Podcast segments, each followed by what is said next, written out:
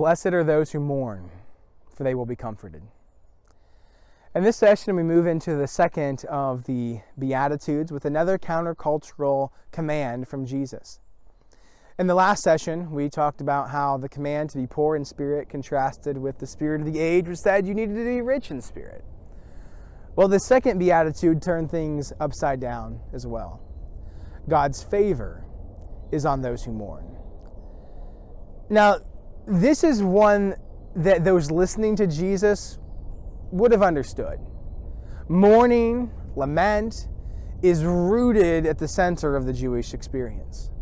40% of the Psalms are laments. There's a, there's a whole book in the Old Testament called Lamentations. Ancient Near Eastern culture was much more dramatic about mourning than we are in this modern Western culture.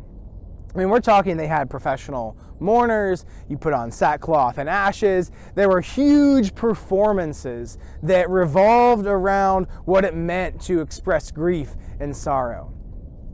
But that's kind of unusual for today.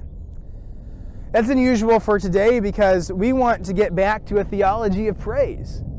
We want the financial systems to be on our side, and they, they usually are. We want the political systems to be on our side, and they usually are. We are used to unprecedented religious and personal freedoms. We're used to an incredible level of convenience and wealth. We're, frankly, used to things going our way. We can celebrate because we've got it all together. Theologian Walter Brueggemann writes The well off do not expect their faith to begin in a cry but rather in a song. They do not expect or need intrusion, but they rejoice in the stability and the durability of a world and social order that have been beneficial to them.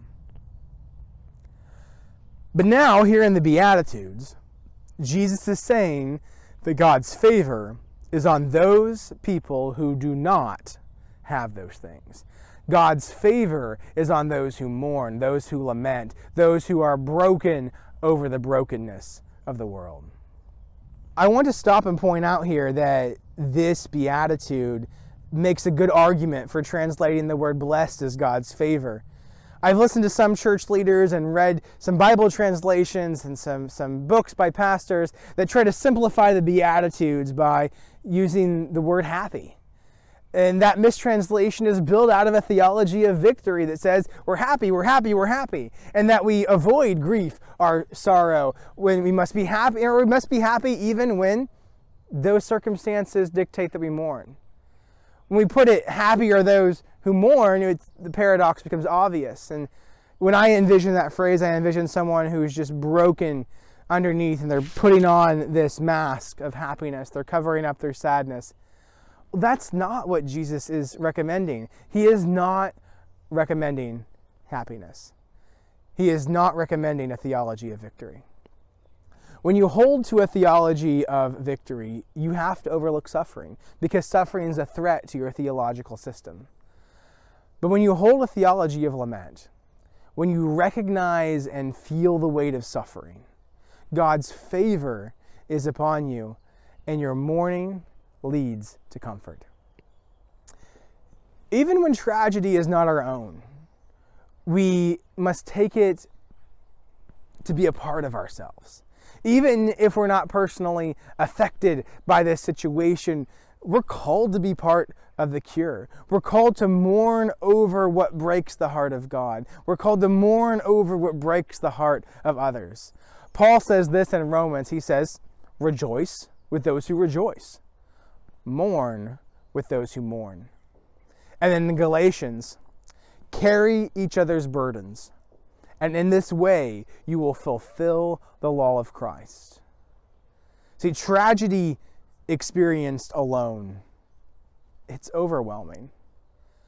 Tragedy experienced in community can be uplifting. To know that you are not alone is a very powerful thing and it, it doesn't take away the pain. It doesn't remove or undo the tragedy. But to know that someone is there with you gives you hope. in the book of Job, we give we give Job's friends, frankly, just a just a lot of crap for their pretty poor theology later in the book.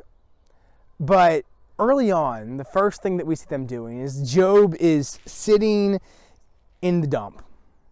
And he's covered in sackcloth and ashes. He's got boils on him. He's lost everything. He's sitting there. His life has fallen apart. And his friends come to him. They don't immediately begin to theologize, but they just sit with him. They just sit with him. Seven days, they sit with him. Job's friends, for all their flaws, are often better than us. The beatitude from Jesus calls us to lament because it is through lament that we find supernatural comfort and deliverance.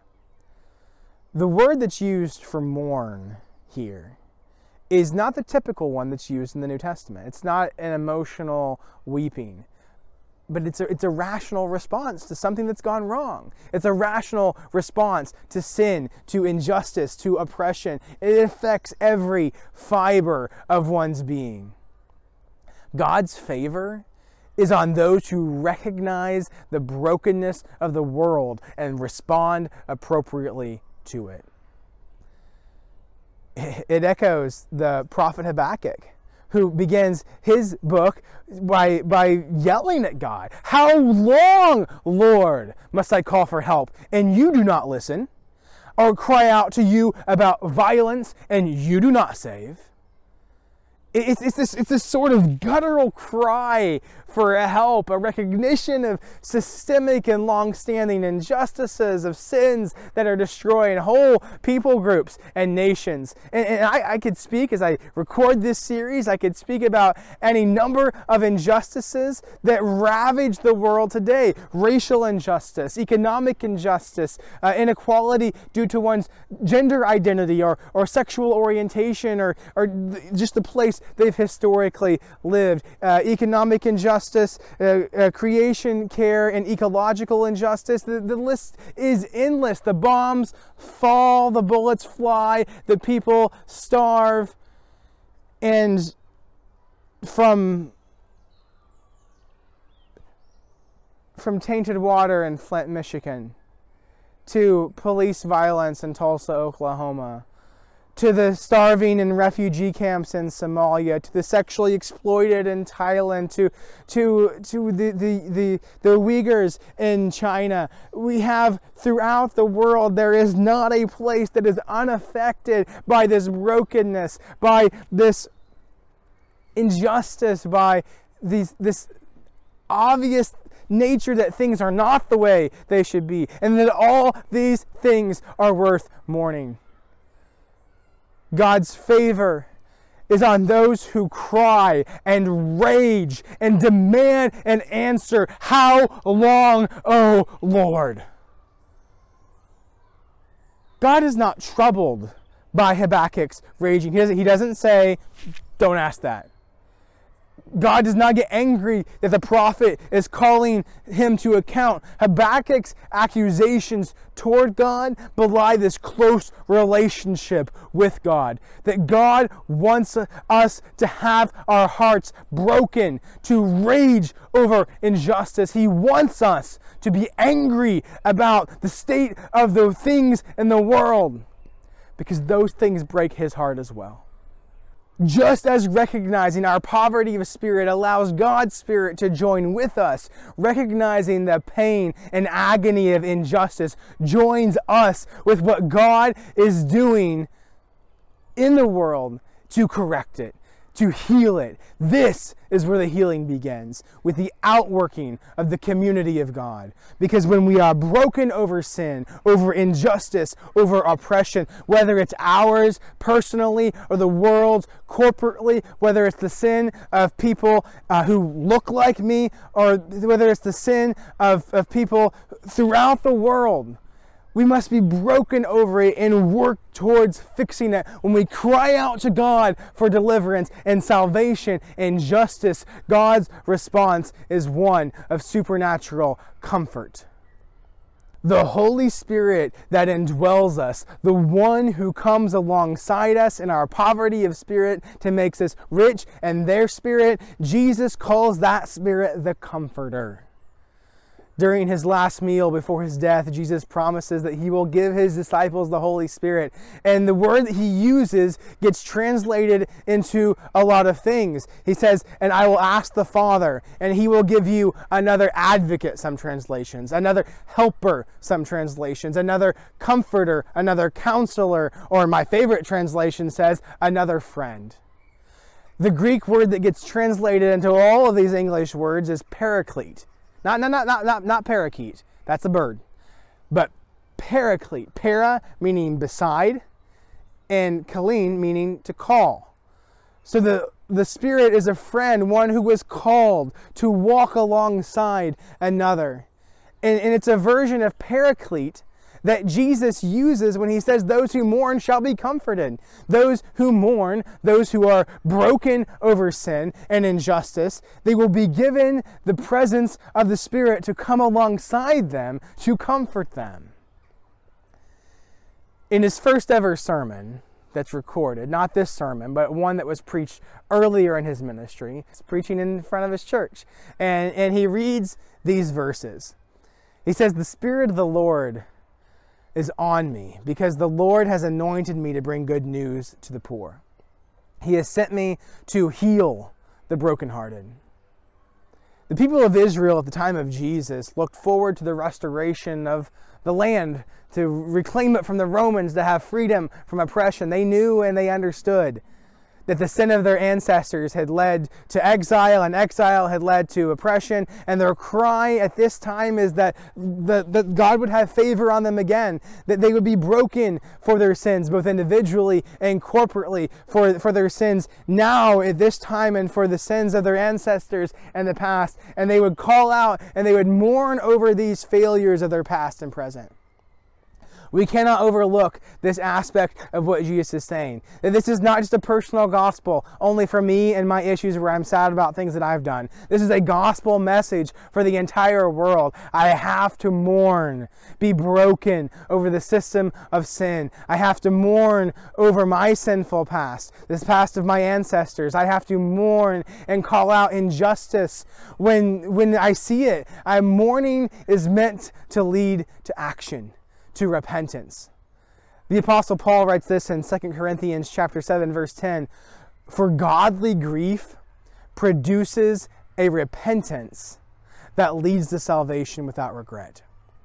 Godly mourning is accompanied by action. It's it's active. If, if that mourning is, is, if that's mourning over my sins, then it's actions to end that behavior. If it's mourning over the sins of the church, then it's actions to end that behavior. If it's mourning over the sins of a nation, then it's actions to end that behavior. Godly grief produces repentance. It creates change. It demands justice, and that leads to salvation if I sorrow over this, it will drive me to work out my own salvation with fear and trembling, as the author of Hebrews writes. It will compel me to offer myself as a living sacrifice to God, as Paul says, that my nature becomes more and more like God's nature because of the Spirit indwelling inside me. Those who are disturbed by sin and injustice will receive the comfort of Lord's forgiveness and the Spirit's presence. Womanist theologian Dr. Wil Gafney said in a sermon, We are not alone in the horror engulfing the world. The waves of violence, shooting after shooting, massacre after massacre, bombing after bombing. God is active in the midst of the world's fracture. God is here with us. God is here for us. And according to God in Habakkuk, 2,000 years and an unknown number of centuries ago, the healing has begun. But we can't see it yet. Not even with our prophetic vision. It is beyond us, but it is there. God's favor is upon those who mourn over sin, for they will be comforted and sanctified and cleansed. And even amid all the injustice, we can take comfort knowing that in God's kingdom community, all things will eventually be made new.